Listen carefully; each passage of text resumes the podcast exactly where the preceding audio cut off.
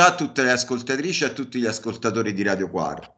Sono Salvatore e siete all'ascolto del nostro speciale La casa è un diritto, la serie di approfondimenti che stiamo dedicando alla crisi abitativa nelle grandi città italiane. E come sempre con me c'è Simone. Ciao Simone.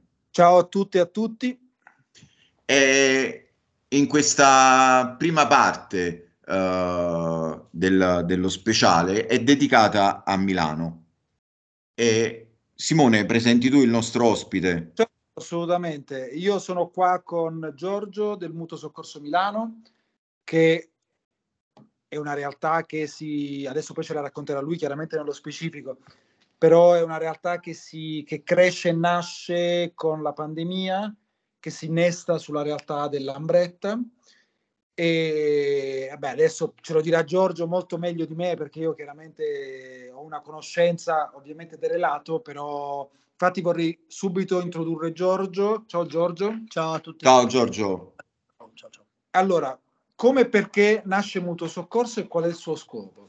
Allora, Mutuo Soccorso Milano nasce nel 2020, tra fine marzo e inizio aprile 2020, eh, da, all'interno del centro sociale Lambretta praticamente durante la pandemia all'interno delle brigate, dell'esperienza delle brigate di solidarietà attiva eh, all'interno mh, del movimento milanese appunto nasce un po' questa esigenza di rispondere in maniera mutualistica e militante a quella che era ehm, diciamo la, il, il, riporto della pandemia all'interno della, della, della popolazione, delle fasce più marginali della popolazione. E, ehm, all'interno di questa esperienza, diciamo appunto più attiva, eh, ci ritrovammo, siamo ritrovati eh, a, mm, come dire, a voler connotare ancora di più in termini politici eh, questa nostra esperienza che non voleva più essere un'esperienza autonoma e volontaria, ma cercando appunto di strutturarla, ehm, di strutturarla e cercare di traghettarla sempre più possibile eh, all'interno della nostra esperienza di militanti eh, di, di, militanti, come dire, passatemi il termine, di, di, un centro sociale che fino al giorno prima faceva mh, esclusivamente attivismo e militanza politica, ma di, di, connotare e di riappropriarci un po' di uno strumento che era quello del mutualismo come pratica appunto di, di movimento. Questo principalmente un po' per rispondere a quelle che erano tutte le problematiche collat- collaterali del, della, della, pandemia del Covid, no? quindi appunto ehm, tutte le fasce più marginali della città, quelli che appunto ai tempi venivano narrati da, da, insomma, dal pensiero comune, dal pensiero dominante come gli esclusi, gli ultimi, eccetera, che erano appunto popo- persone che abitavano i nostri quartieri e che venivano in un modo o nell'altro abbandonati senza tutele e senza, senza assistenza um, diciamo a, a combattere e, e, a vivere anche loro quella che è stata poi questa esperienza assurda della, della, pandemia, della pandemia da Covid. La, la, insomma, la nostra risposta voleva essere una risposta politica, appunto. Quindi a questo punto, da dove nasce quindi l'esigenza di costruire una realtà come questa? Perché alla fine io mi ricordo che durante la pandemia, eh, ovviamente eravamo tutti davanti ai computer perché non potevamo fare altro, e leggevo queste cose del mutuo soccorso che comunque era, sul, era sulla strada, era tra, tra, le persone e che riusciva a portare quella solidarietà che in realtà la pandemia da un certo punto di vista ha tolto, ma che da un, certo, un altro punto di vista ha raccolto. Sì, è una domanda veramente difficile perché poi il, il rischio di, di, di come dire, di cadere un po' nella retorica, no? Cioè, sicuramente c'è un po' di coscienza in classe, ma adesso Vabbè, quello, eh, lo, lo, dico così pensandoci con, due anni dopo, detto in maniera più, eh, però lì sul momento più sulla... semplice, esatto, per, no, per non, so come dire, per, per um, fare qualcosa, non so come dire, cioè, si partiva da questa esigenza di andare, di andare a intervenire dove poi qualcuno mancava di intervento, non so, certo. come, non so come dire. Poi appunto, se vi ricordate in quel periodo so, se eravamo all'inizio tutti, cioè, non sapevano diciamo, cosa faranno, ci porteranno il cibo da, esatto, dalla finestra. Sì, sì, perché cosa fare... le immagini dalla Cina. Esatto, vedevamo le macchine in Cina che sparavano il disinfettante. Esatto. E, e, quindi no, un po'... Sicuramente mh, la risposta era, era, una risposta davvero molto spontanea. E il nostro, eh, diciamo, lo slogan che abbiamo iniziato a usare ai tempi era dalla gente per la gente, no? non so come dire, cioè era di darci una risposta autonoma a noi, a, a, quelli che erano poi sostanzialmente, appunto, ripeto, i problemi dei nostri quartieri, i problemi della nostra gente. E, um, l'esigenza nasce principalmente dal fatto che le istituzioni in quel momento non potevano e non sapevano o non avevano voglia di dare una risposta a quelli che erano i problemi concreti. Cioè, se, sembra veramente assurdo parlare poi della pandemia perché sembrano passate tre, tre generazioni, tre secoli, non so. Uh, però appunto l'esigenza principale è che chi doveva dare, chi doveva dare una risposta, chi doveva intervenire non lo faceva. Ah, no, assolutamente. Ma questa è la risposta un po' al famoso quesito che fare. Esatto. È stata una risposta immediata a, quello, quel, a quel bel quesito a cui nessuno riesce a dare una risposta nel 1912. Però a prescindere da quello, e, no, io mi ricordo appunto che il momento era stato impattante, c'era tutta la narrazione di Milano corre, Milano non si ferma, sì, sì. Sì, e invece in realtà Milano si è proprio fermata e eravate in piazza sostanzialmente voi, Emergency forse? Sì, noi Emergency, poi c'era stata questa, in realtà noi e tanti, tanti altri movimenti e collettivi eh, tante compagne e tanti compagni di altre realtà militanti, di altri centri sociali che in quel momento hanno creato questa rete all'inizio delle brigate volontarie per l'emergenza, che è la risposta principale. Questo poi è una cosa che qualche mese dopo il sindaco disse allora, il sindaco Sala disse allora che se non ci fossero stati centri sociali Milano non avrebbe praticamente, ma tra l'altro è un'intervista che siamo riascoltati di recente cioè davvero lo disse il sindaco, se non ci fossero stati sociali Milano probabilmente non avrebbe superato quella roba. Tra l'altro inserita la narrazione appunto, come dicevi tu Simone, della narrazione di Milano del giorno prima, cioè, Milano produce il esatto, 12% sì. il PIL, non, non può fermarsi, si ferma Lombardia, muore il paese. In realtà quello poi è stato primi, una delle prime crepe grosse che è andato un po' a rompere la narrazione di Milano, no? della città che sì, corre, ma sostanzialmente poi è la città che eh, produce, no? produce, eh, continua sì. a mangiare, continua a macinare e a mangiare poi se stessa. E quella fu la prima crepa a quella grande narrazione della città che poi appunto è la città che ancora magari viene narrata adesso, ma è una città che poi non esiste, esiste solo sui giornali o in qualche ambiente in qualche ambiente di Milano che ancora non siamo riusciti a presentare. No, ma infatti volevo partire proprio da questo. Mi riaggancio alla narrazione, perché la narrazione di Milano è una narrazione di città che appunto è, che, che, deve crescere, deve correre, che deve uniformarsi. La stessa cosa ci ha detto Lucia Tozzi, è la stessa che deve correre, deve crescere ed è sviluppata verso la, la finanza e tutto quanto. Insomma, scimmiotta quella che può essere la, la narrazione delle grandi città europee e in generale occidentali. Certo. È una, una città che ogni giorno cambia e muta radicalmente, non solo nella sua composizione eh, sociale, ma anche la sua composizione proprio zonale, per cui voi come mutuo soccorso siete in zona stazione centrale, ma per esempio zone come via Padova, adesso stiamo assistendo a tutto il lavoro che stanno facendo per la gentrificazione, che è una cosa molto pesante di, di, di, di Piazzale Loreto, luogo storico a cui tutti siamo abbastanza affezionati. E quindi voglio, voglio sapere, secondo voi, quali sono i rischi che corre la città secondo la vostra esperienza?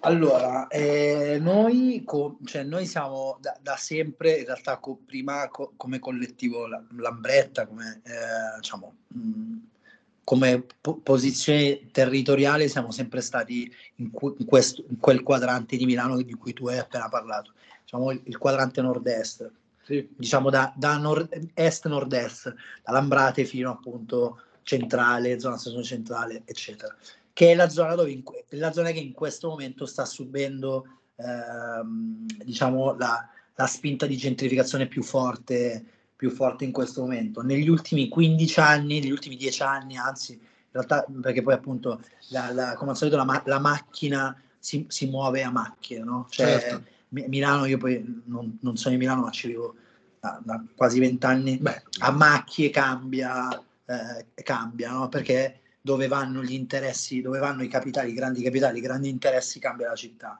La zona di Via Padova, come tutto quel, quel, quadrante di Milano, era una delle zone più, più marginalizzate della città, una zona con un'alta, ehm, prima una, una, forte, una forte presenza di immigrati meridionali, poi una, forti, una fortissima presenza di immigrati eh, appunto mh, stranieri e che negli ultimi anni sta subendo eh, delle diciamo degli esempi di gentrificazione più incredibile eh, che è quella appunto la, la Sì, zona di Nolo sì. no? che, Sì, sì, che sì. a Milano sa Però spieghiamo, una, apro una parentesi, Nolo, Nolo è North of Loreto esatto, perché questa è una narrazione che fanno con le acronimi. esatto con gli No, no, acronimi che era questo no, eh, acronimo nato in uno studio di architettura Esatto. si narra in uno studio di architettura di New York gli architetti milanesi che eh, con appunto No, giusto per magari No, spiegare a chi è di sì. Napoli, Roma, che diceva Nolo, che, che, che Nolo, cos'è? eh, Nolo è quello che per è, capire che cos'è eh, la follia di questa narrazione. Sì, sì, poi ci sono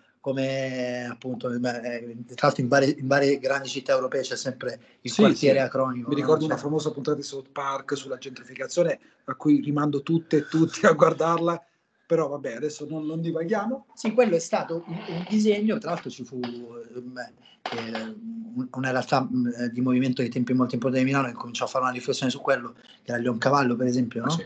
il, il- appunto su questa, perché poi appunto pa- partiva anche un po' dal loro quartiere, e dove a un certo punto chi- chiaramente il- il, eh, si decide coscientemente di, di cambiare la connotazione, la connotazione di un quartiere, perché poi gli, gli interessi, ehm, gli interessi de- de- mh, come dire, sia dei grandi fondi di investimento che in una città come Milano ormai sono quelli che determinano praticamente Ah, sì. l'agenda politica, l'agenda economica, per- potrei citarne tanti, ma il riferimento principale è Coima, che è questo insomma, grande fondo di investimento che è responsabile ehm, della, della maggior parte dei cantieri dei grandi quartieri, de- dei cantieri dei grandi quartieri di Milano da Expo in poi, che come dire, disegna la città a, a, a immagine dei suoi interessi.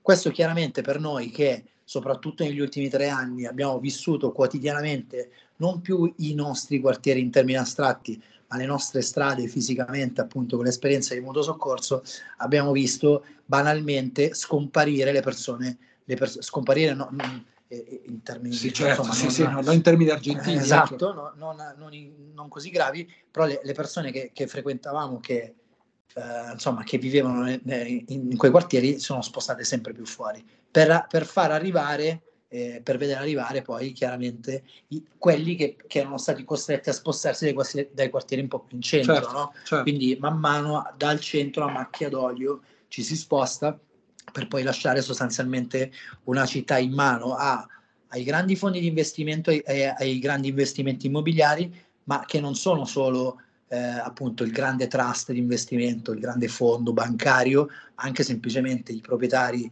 di eh, insomma un buon numero di, di- di appartamenti, ma anche semplicemente a tutto quello che è il mondo del- dell'affitto breve di Airbnb, eccetera Ah, certo. e di, di centri che man mano si svuotano e si riempiono o di uffici di Airbnb e poi chiaramente gli abitanti dei, dei quartieri che si devono spostare sempre più fuori. E questo poi è un fenomeno Ah, che ormai conosciamo perché certo. esatto, eh, portata a tutti, portata anche poi appunto in, in tantissime città europee che da, da- da tanti anni ormai vivono combattono questa realtà. Il rischio E- concreto che poi si svuotano i quartieri, che non rimane più niente Ah, dell'esperienza di quartieri vivi e vissuti. Ah, certo. passando alla loro attività, prima di fare ovviamente la domanda sui progetti futuri per le loro lotte, nei mesi scorsi il costo di una stanza è aumentato del 20% rispetto al, eh, al 2021 e, e immagino che questo vada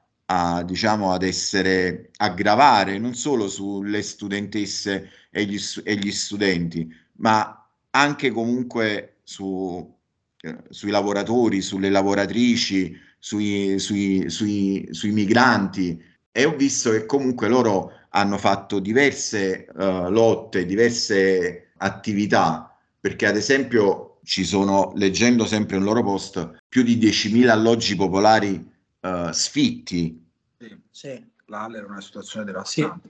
e, e poi hanno lanciato una bella iniziativa che si chiama Abbiamo bisogno di, di spazio, perché giustamente immagino che, che Milano stia diventando poco inclusiva e molto esclusiva. Ma questo te- ti rispondo a braccio su questa perché ti unisco un po' tutti. Sì. tutti. Allora, Milano è una città che da sempre storicamente è una città cara um, dal punto di vista abitativo da sempre, perché chiaramente eh, è, è, rimasta una delle poche città, eh, delle vecchie città del nord produttive dove tutti con, con, certo. hanno sempre, come dire, continuato a, a, a, venire, tra cui appunto io banalmente, ma anche Simone, appunto, anch'io, sì, dove co- continuando a venire, la, la, diciamo che la domanda è sempre stata alta, no? per, per, per, fare un, un ragionamento base sulla logica del mercato, che avendo la domanda sempre alta, e, e, l'offerta più o meno sempre la stessa,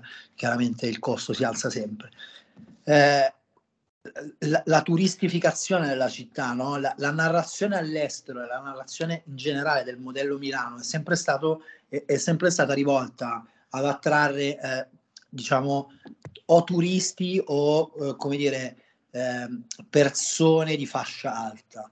No? Chiaramente Milano è narrata come la città della moda, la città del design, la città della fotografia, la città, de, la città dell'arte, delle mostre, della movida, delle feste. Quindi chiaramente questo attrae sempre, eh, anche un po' per, per, per esigenze lavorative, persone ehm, come dire, di, di, fascia un po' più alta. Chiaramente questo poi come dire, fa alzare sempre di più, eh, in, in, intrecciandolo col, col mercato, fa alzare sempre di più il costo. È una città che poi, eh, eh parlando in termini assoluti, ormai ha dei costi che sono folli, cioè parlare solo del 20% di aumento degli affitti, sai, tra ah, che ne so, sì. 100 e 120 euro al mese potrebbe essere accettabile. Parlando da 550 a 700 euro per una stanza, cosa che più o meno sì. la media in città sì. di una stanza per uno studente, chiaramente diventa poi insostenibile, che è per quello per cui per esempio Milano è stata la prima città dove si è sviluppato il movimento di protesta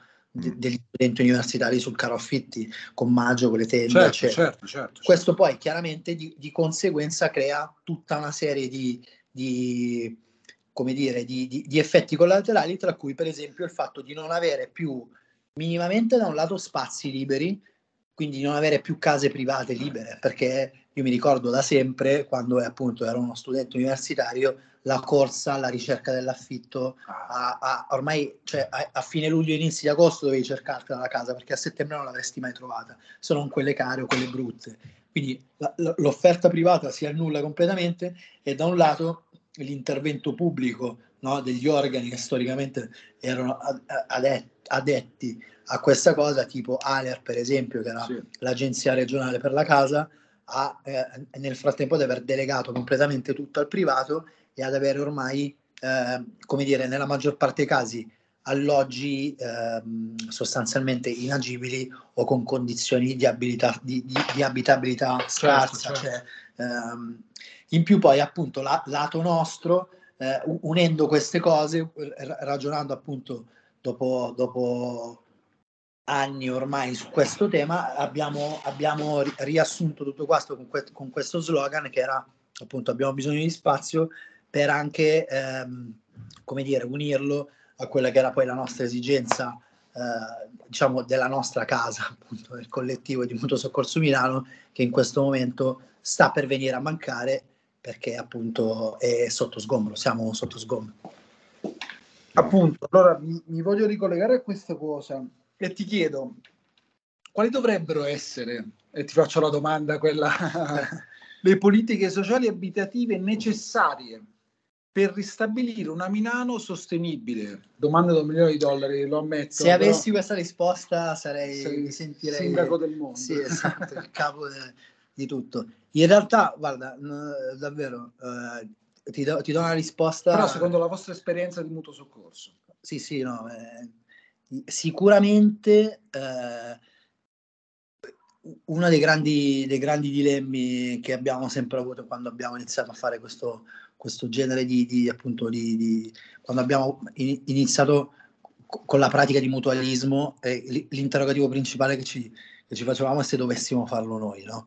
Cioè, di dire ok, ehm, questi problemi sono i problemi della nostra gente, certo. ma in uno stato, in uno stato nel, diciamo nel, nel nostro ideale dovrebbe essere come dire, l'istituzione a rispondere a questi problemi, no? Cioè noi siamo da, da, sempre anche un po' forse com- come italiani siamo sempre pronti a rispondere con il volontariato, l'attivismo, eccetera, a quelle che poi dovrebbero essere le, le risposte date dalle istituzioni o comunque dagli organi che governano il territorio, in un caso la regione, in un caso il comune, eccetera.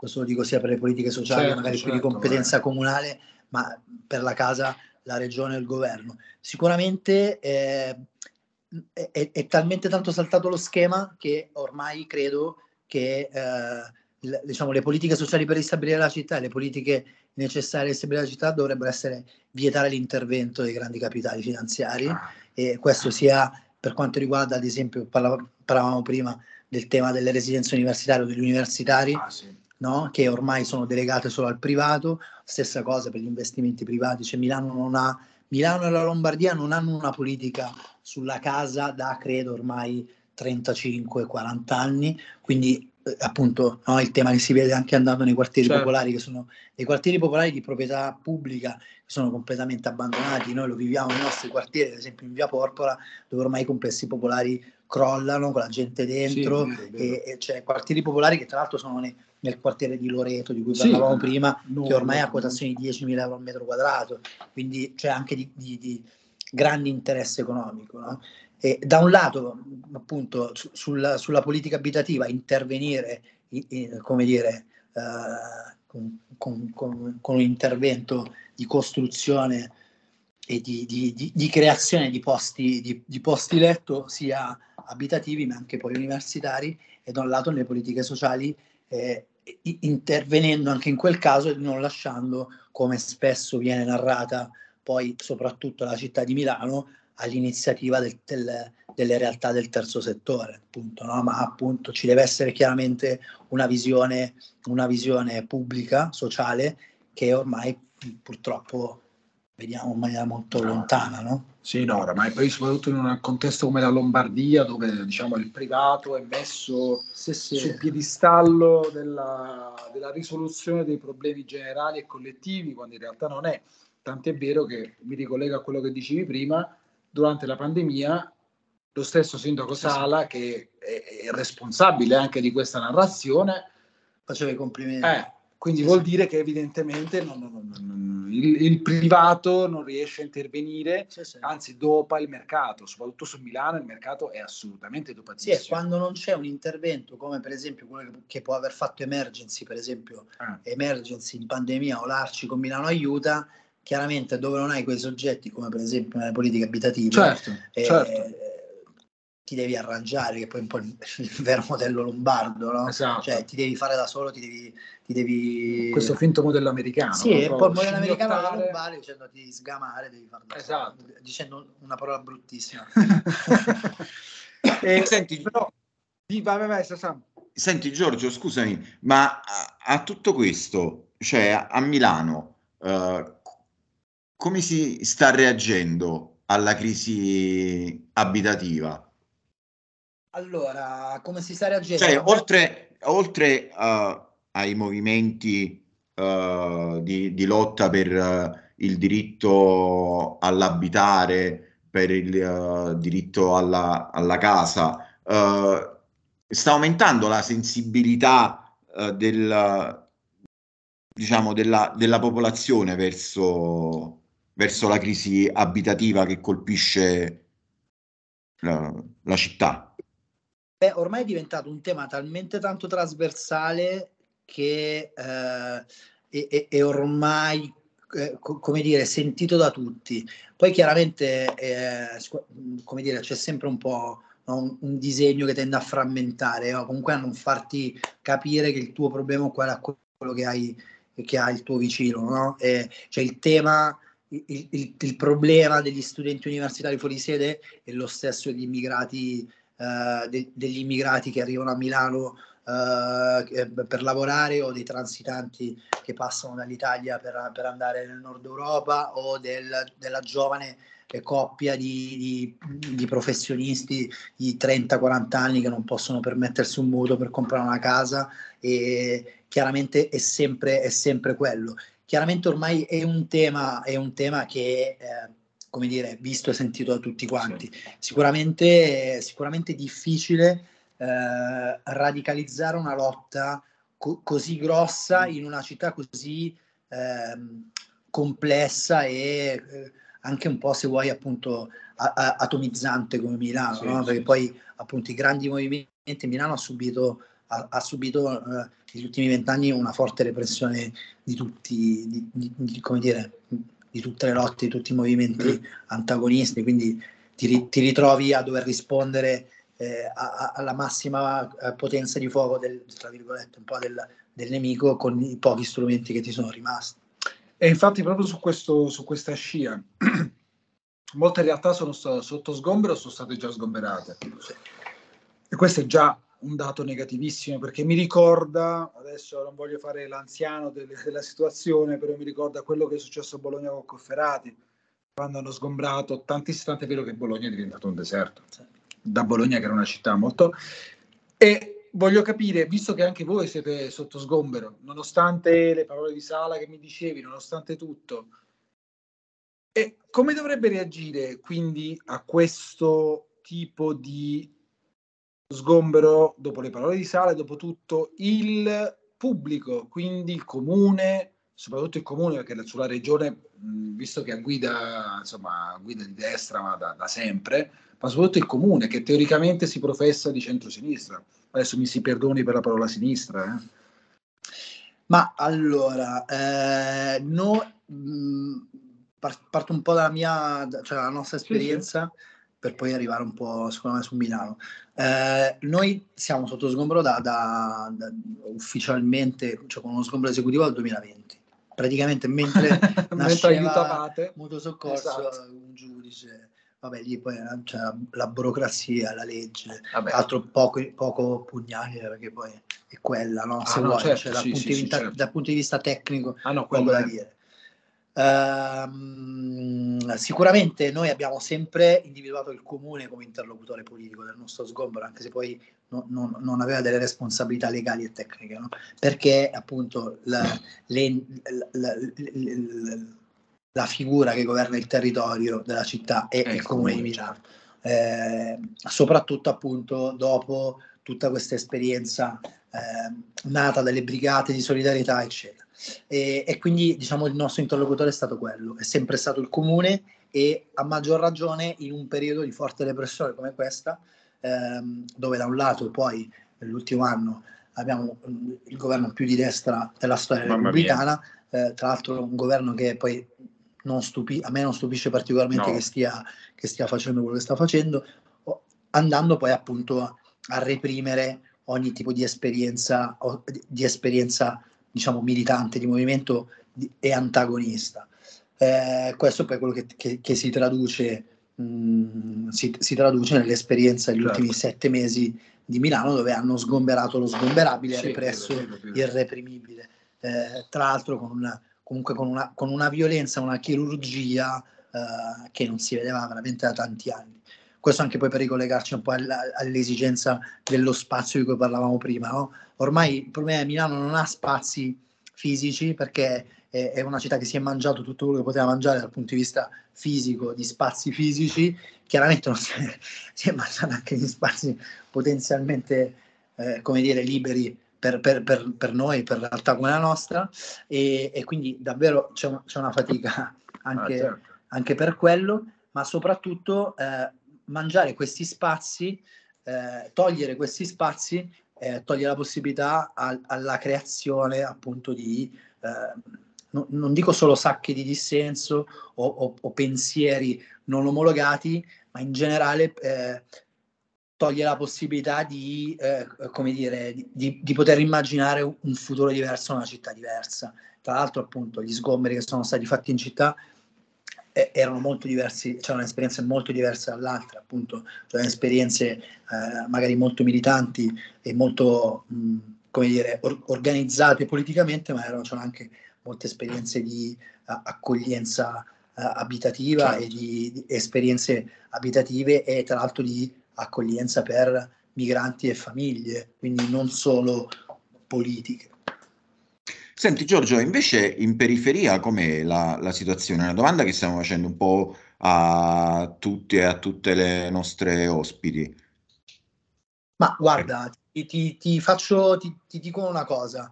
I, I, quartieri di cui abbiamo parlato, eh, diciamo, per, per, per, la storia del genere umano, ieri erano periferia. Sì, esatto. A, a Milano non lo sono più. Cioè, eh, via Padova, eh, Lambrate, eh, so, il quartiere della stazione centrale, eh, erano, quando io sono arrivato a Milano 18 anni fa, erano il Far West, cioè erano la fine del mondo. E adesso sono quartieri che cambiano talmente in fretta che sono quartieri di gentrificazione. No? La, la, periferia vive, vive sempre, eh, cioè, co- come dire, que- questo disagio qua, di, di, di, sempre di o di espulsione, cioè se non ce l'hai fatta, se non ce l'hai fatta ad entrare, ad entrare nel sistema, non so come dire, nel giro, nell'ingranaggio, vieni espulso vivendo i temi che, che eh, vivendo i problemi che hanno sempre vissuto le periferie. Adesso le periferie si spostano sempre più fuori e vivono sempre il solito problema. Intanto poi di reinserimento delle persone che lasciano la, la, la, diciamo, la rete sociale che si erano costruiti dentro eh, per arrivare poi appunto in posti che sono totalmente impersonali che non hanno nessun tipo di servizio, che sono lontani dal centro e appunto magari appunto do, dovendo però ricollegarti alla vita che facevi prima, no? Quindi non so, ne parlavamo con dei, con dei tante persone che abbiamo incontrato nella zona di Via Padova, compagni, amici e, e, appunto persone con cui ci siamo relazionati in questi anni che magari hanno i figli che però ancora vanno, vanno a scuola in quel quartiere, però vivi esatto. a 20 km da dove, da dove vivevi prima. Perché chiaramente non, non come dire, mh, è, è, il danno collaterale, no? eh, questo qua è molto più importante l'innalzamento di una quotazione immobiliare di una zona piuttosto che l'inserimento sociale di un'altra persona. E a questo punto, a questo punto prospettive e progetti futuri del mutuo soccorso e dell'ambretta ovviamente. Noi, noi, non molliamo, tanto siamo ancora qua, abbiamo superato l'estate. Non, non pensavamo di superare l'estate nello spazio dove siamo adesso e l'ambretta è ancora, ancora lì dov'è probabilmente ci sposteremo per le cose di cui parlavamo prima. Eh, noi continuiamo sicuramente a, a, continuare le nostre riflessioni su, appunto, sull'abitare a Milano, sulla casa Milano, su quello che banalmente è il costo della vita e quanto costa vivere in una città escludente come Milano. Continueremo le nostre attività mutualistiche, continuiamo eh, appunto con con le attività di mutualismo nelle, nei municipi, nel municipio 2 e municipio 3, nelle zone 2 e 3 di Milano, appunto che il quadrante, quelle vicino alla stazione, stazione cioè centrale, per... via Padova, esatto. via Porpora, Lambrate, eccetera, quelle di cui parlavamo prima. Continuiamo t- tutte le settimane a continuare a portare eh, pasti e assistenza ai senza fissa dimora, continuiamo con le nostre attività appunto di, di, di mutualismo nei quartieri e continuiamo e come io non, non, ho, non ho, l'accento milanese, ma uno dei nostri zone è sem, sempre chi, che tradotto è siamo sempre qua. Insomma, rimaniamo qua. Lo, lo, lo, ci scusassero i milanesi all'ascolto, ma nessuno di qua è milanese, se non a di adozione, di adozione però di adozione compagna, ecco. Sì, sì, sì.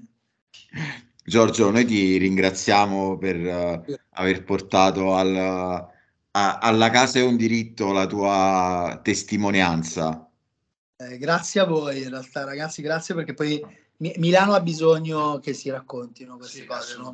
sì, non solo la nostra esperienza.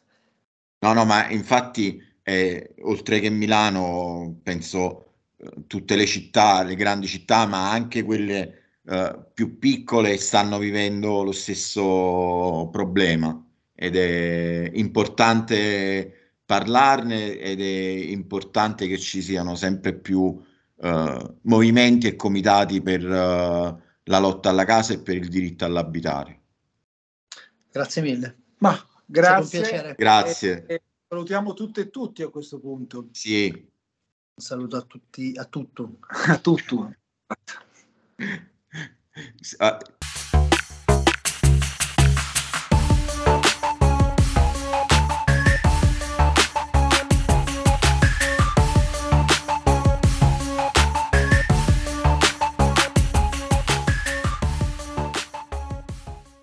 Ciao a tutte le ascoltatrici e a tutti gli ascoltatori di Radio Quar, sono Salvatore e continuiamo con la seconda parte della Casa Un Diritto dedicata alla città di Milano. Con me c'è Simone che saluto. Ciao Simone. Ciao, ciao a tutte e a tutti. E continuiamo ad approfondire il problema casa uh, su Milano vista dal punto di vista uh, delle studentesse e degli studenti universitari. E le prime proteste risalgono a maggio di quest'anno e sono continuate fino a giugno uh, in piazza Leonardo da Vinci, posizionando delle tende davanti all'ingresso del Politecnico di Milano. E ora sono riprese con l'inizio del nuovo anno accademico, dove si è tornati a parlare delle politiche abitative per gli studenti universitari. Uh, ovviamente, ovviamente, l'accento è posto su assenza di studentati pubblici e difficoltà di trovare camere in affitto a prezzi contenuti.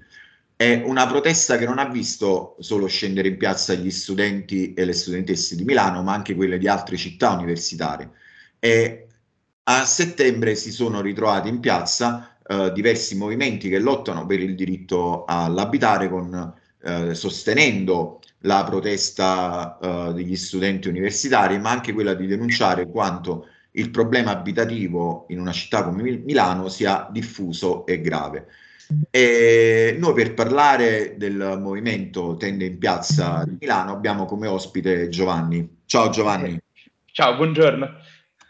Eh, ti faccio una prima domanda. Uh, perché nasce l'esigenza di tende in piazza? Eh, allora, l'esigenza di tende in piazza? Beh, eh, tende in piazza nasce per eh, un'esigenza, proprio un, un, disagio che vivevamo noi studenti, cioè noi pagavamo tantissimo d'affitto, vivevamo in una città tutto sommato ostile se hai lo stile di vita eh, di uno studente, quindi abbiamo piano piano, uno alla volta, abbiamo deciso di protestare. Siamo stati un movimento proprio spontaneo, non, da questo punto di vista. Chiaro. Eh, tu dici che è poco, diciamo, inclusiva come città Milano? Beh, eh, sì, è poco inclusiva per mh, tutte quelle fasce di popolazione. Gli studenti sono proprio la punta più alta di questa piramide, ma per eh, le persone che hanno un reddito basso, Milano è una città che tende a buttare fuori. Mm-hmm. Ecco. Chiaro, chiaro, chiaro. Cioè, Vai, gli sì. studenti sono quelli, tra virgolette, più fortunati perché in qualche modo vengono mantenuti o, o comunque eh, hanno, diciamo, ancora per quelli invece che sono a Milano la possibilità di vivere con i genitori, però, insomma, ecco, Vabbè, ci sono anche parecchi fuori sede, immagino. O comunque... No, esatto, esatto. Ah, io per primo, quindi figuriamoci. No, anche, an- immagino anche diversi uh, studenti e studentesse universitarie che magari uh, svolgono dei lavori precari per, affinché possano permettersi uh, sì, assolutamente, di affittare una camera. No, assolutamente, eh, facendo un lavoro precario in Milano ci puoi giusto pagare l'affitto, però comunque devi eh, ricevere un aiuto da qualche parte, ecco, non è, cioè, non è possibile mantenersi facendo un lavoretto e studiare. Eh, o uno ha un lavoro full time, però a quel punto quando vai in università oppure non si sa. Sì, che a quel punto poi l'università praticamente diventa un, uh, un, ripiego del lavoro principale, paradossalmente. Sì, esatto, ma anche perché studiare è un lavoro, cioè... Sì, sì, assolutamente. Non è che può lavorare 40 ore a settimana e poi farsi altre 40 ore a settimana sui libri, cioè non, non è possibile. Beh no, ma infatti sono state tutte le battaglie per, per far riconoscere che poi ovviamente battaglie che abbiamo perso, ma questo non è una novità, eh, per far riconoscere, sì, vabbè, questa è Sava Sandir, per rifar riconoscere il reddito, lei fu tutte arancioni, i lavoratori della conoscenza.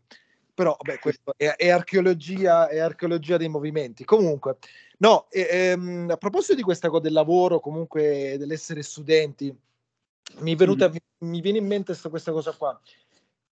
A livello di eh, diritto allo studio, quindi di, di, di, di fondi di, di aiuto per chi effettivamente non, non riesce a mantenersi da solo e quindi per garantire questo diritto, che è un diritto fondamentale, e per la crescita non solo ovviamente del singolo ma dell'intera collettività. Come è messa la situazione a livello di, di diritto allo studio? Allora, eh, la situazione è grave, nel senso che il diritto allo studio non viene garantito, per quanto in teoria sarebbe scritto nella nostra Costituzione, cioè all'articolo 34 c'è scritto che i capaci e meritevoli, che è una formula che a me personalmente non piace molto, però i capaci e meritevoli hanno diritto a raggiungere i livelli massimi, diciamo, dell'istruzione. E, ehm, per garantire questo esistono dei fondi che sono quelli per il diritto allo studio universitario e che vengono assegnati tramite borse di studio con una serie di requisiti eh, legati al merito e che però vedono ogni anno migliaia di studenti che cadono in questa categoria inventata degli idonei non beneficiari, cioè tu hai diritto a ricevere la borsa perché magari hai abbastanza crediti, perché hai dato abbastanza esami o sei abbastanza, diciamo, povero perché hai un reddito abbastanza basso, e, però ciò nonostante c'è qualcuno più povero e più meritevole di te e quindi non prendi la borsa di studio per quanto tu ne avresti diritto. Certo. E, e, e, questo vale sia per eh, la borsa di studio normale che per i posti a residenza dove addirittura gli idonei non beneficiari sono proprio la maggioranza perché le residenze sono poche, soprattutto quelle pubbliche, e, e entrarci insomma un po' interno all'otto. Cioè. Quindi, quindi, esiste un problema, tra virgolette, diciamo così, studenti non solo a Milano, ma in Italia. Sì, in Italia e tra l'altro, no, aggiungo questo, le, in, la Lombardia sta decidendo in questi giorni, eh, facendo un bilancio, di tagliare ulteriormente i fondi per il diritto allo studio di 12 milioni di euro. Quindi insomma all'anno per i prossimi tre anni. Insomma, quindi ecco, la situazione è grave e per noi è importante diciamo, eh, lottare in questo momento anche per, per far andare l'università alla gente, perché poi eh, noi diciamo tutti, eh, no, ma gli studenti non hanno problemi, gli studenti non hanno problemi perché studiano solo quelli che hanno problemi, praticamente solo loro. Ma invece prima hai parlato di studentati pubblici, qual è la situazione a Milano degli studentati? Allora, eh, qualcosa si sta costruendo di studentato pubblico, ma sono pochi, pochi, pochi. E comunque parliamo di, ci servirebbero migliaia e migliaia di posti, se ne sta facendo un pochino. E il problema degli studentati pubblici eh, che abbiamo analizzato noi è che sostanzialmente dovevano essere finanziati con fondi del PNRR, ehm, ma che sono andati a società private che costruiscono studentati, che per qualche ragione non chiedetemi perché i fondi immobiliari ritengono siano un ottimo investimento in questo momento, e sono studentati di lusso sostanzialmente, con prezzi diciamo anche superiori a quelli di una stanza sul mercato normale e degli affitti. E sono andati a loro tipo una, ma, centinaia di milioni di euro senza eh, avere vincoli, cioè non hanno avuto vincoli riguardo a una certa quantità di posti che devono garantire a, a canone diciamo calmirato per gli studenti o a chi riceve a chi idoneo per il diritto allo studio quindi sostanzialmente abbiamo regalato dei soldi che noi pagheremo nei prossimi anni eh, lavorando con le tasse perché sono poi debito pubblico eh, a questi qua. Yeah. Inoltre poi immagino che eh, se ci sono degli studentati sono pubblico-privati, o sbaglio? Eh, allora, no, ci sono quelli pubblici pubblici, poi il Politecnico ne ha un po', so che anche altre università ne hanno un po'.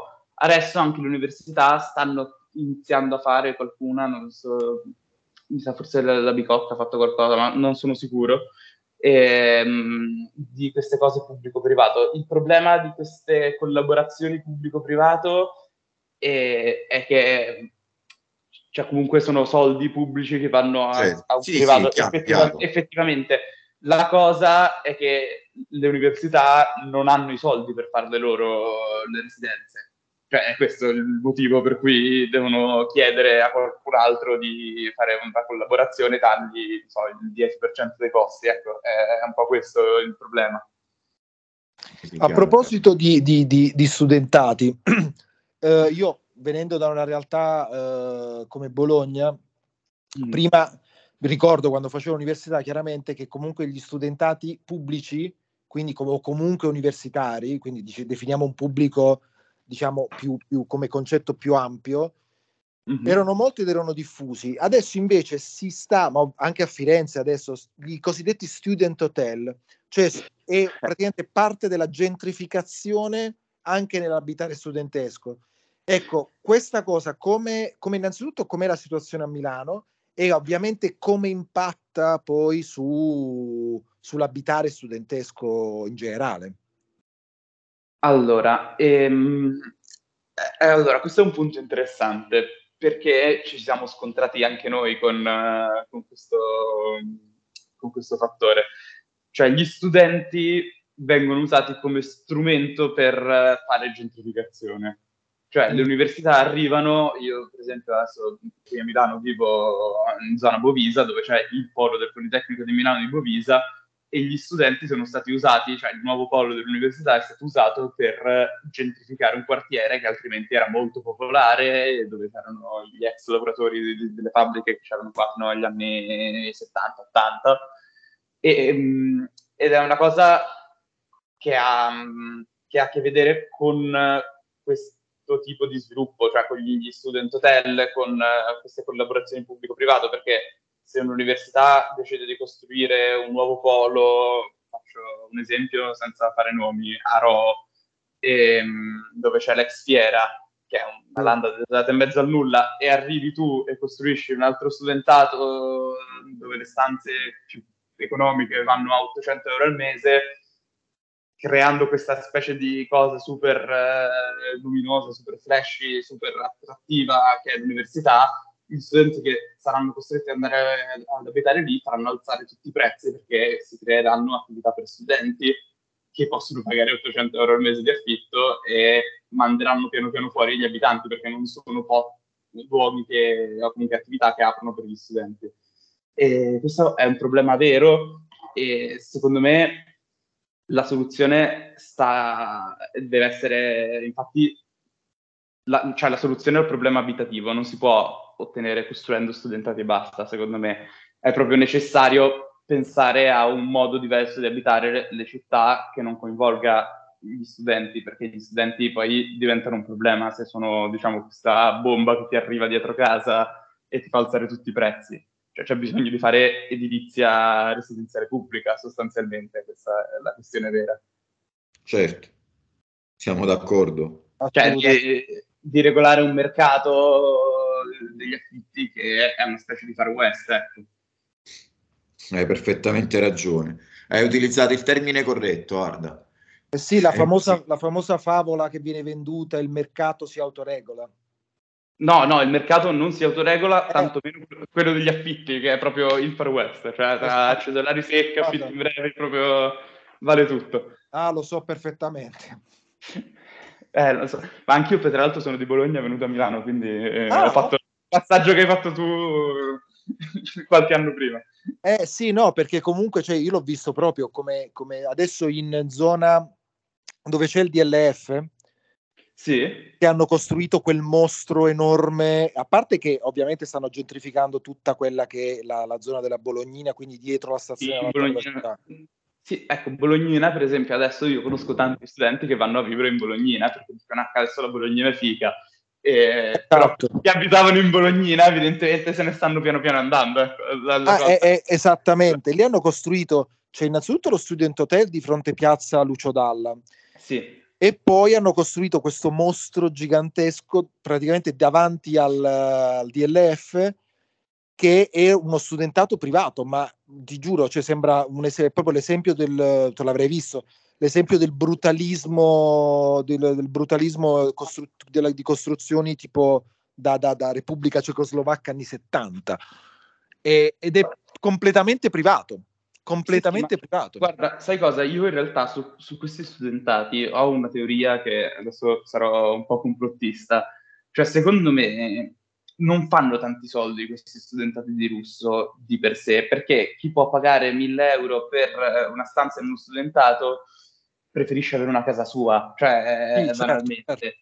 E, ehm, cioè, io penso che sia veramente un modo per raccogliere soldi pubblici, dire ok, ci perdo qualcosa per i prossimi vent'anni, poi però mi tengo la terra che ci sta sotto e la struttura per farci quello che voglio. Ah no, beh certo, sì, eh, speculazione. Eh, eh no, è chiaro, però finché se, faccio nomi adesso arriva il proprietario dello student che mi querela, però...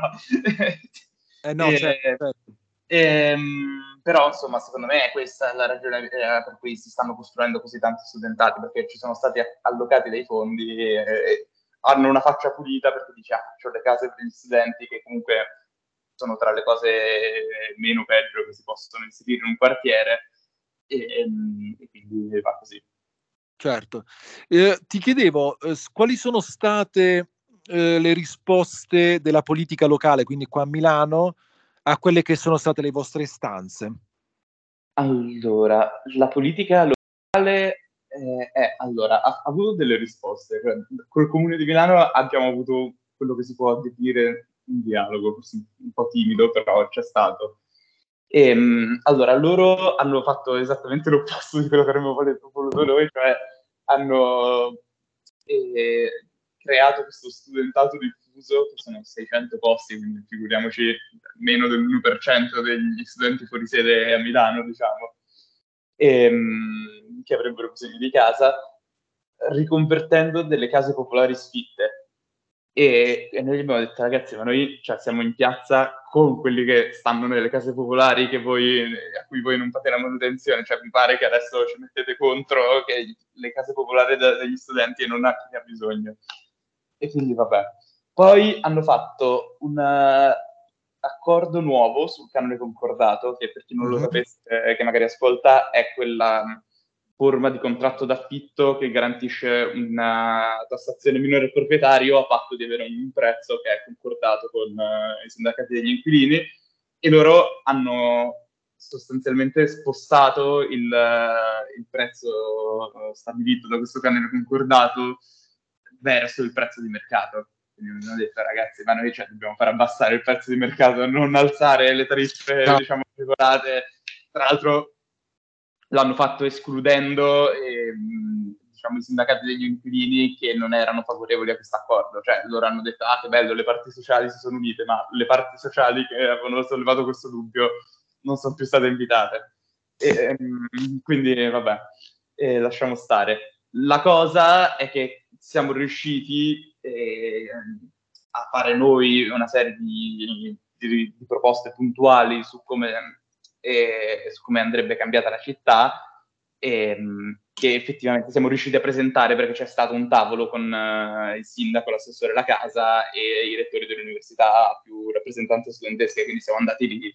E ho detto ok, no, voi dovete mh, mm, aumentare l'IMU sugli immobili sfitti, dovete eh, smettere di vendere solo pubblico dove c'è gente che costruisce gli alberghi, cioè, abbiamo fatto una serie di di proposte puntuali, ecco, diciamo, cioè molto tecniche adesso che si, si possono riassumere in tastare immobili sfitti, ehm, acquistare patrimonio, eh, luoghi abbandonati con i soldi dell'IMU per, eh, che prendi in più da, dagli sfitti per creare nuovi spazi pubblici, quindi sia di edilizia residenziale che di edilizia sociale.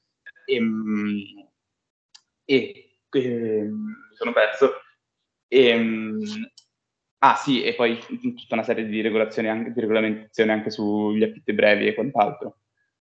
Più Quello trasformazione che... urbanistica, insomma, cioè chi, chi costruisce a Milano deve dare di più alla città e noi dobbiamo essere quelli che prendono di più.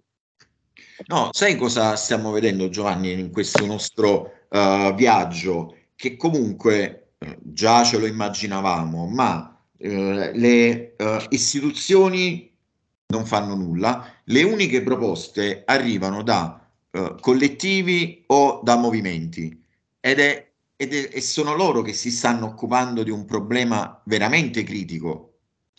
Sì, sì, ma noi cioè, ne siamo consci e mi fa... Cioè, ma perché il problema è che il comune di Milano, cioè Sala, è quello che ha cementificato tutta la fiera che adesso vuole fare le Olimpiadi. Cioè, lui è, è, per costruire, per fare una città di gente più ricca anche al costo di mandare fuori tutta una serie di persone, secondo me. Non, cioè non, ha, non ha veramente interesse a creare una, una, città che può essere come Vienna dove gli affitti costano poco. E, cioè, o comunque non è, non è in grado lui perché non è il tipo di politico che è, capito? Insomma, chiaro, Quindi, chiaro. E, e, e, anzi, questa situazione abita- abitativa evidenzia un grosso fallimento della sua amministrazione, perché cioè, finché non siamo arrivati noi, cioè il sindaco di Milano, se gli affitti si alzavano, esultava, diceva guardate quanto va bene l'economia, che capito è eh. problematico.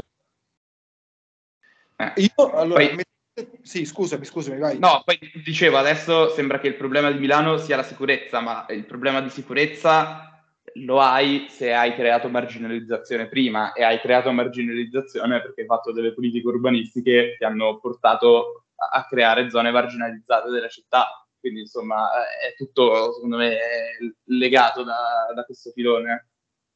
Ah no, certo, c'è una grossa interconnessione tra... perché purtroppo il problema della casa, dell'abitare, è un problema che spesso viene affrontato in maniera non organica. Infatti, come, come, diceva giustamente Salvatore, che ne abbiamo parlato con, stiamo parlando insomma, con molti collettivi, quindi la risposta dal basso, in realtà c'è una c'è una consapevolezza di questa interconnettività di istanze, quindi il, i salari, la gentrificazione, la turistificazione, il problema degli studenti, gli sfratti, i salari, il, la, precarizz- la, precarietà del lavoro, i, quindi tutto questo andrebbe portato insomma un, come un'unica istanza per risolvere il problema, invece come giustamente detto tu eh, si tende solamente a esultare magari perché fa, si fa finta che l'economia va bene, quando in realtà c'è marginalizzazione. Assolutamente. Esatto.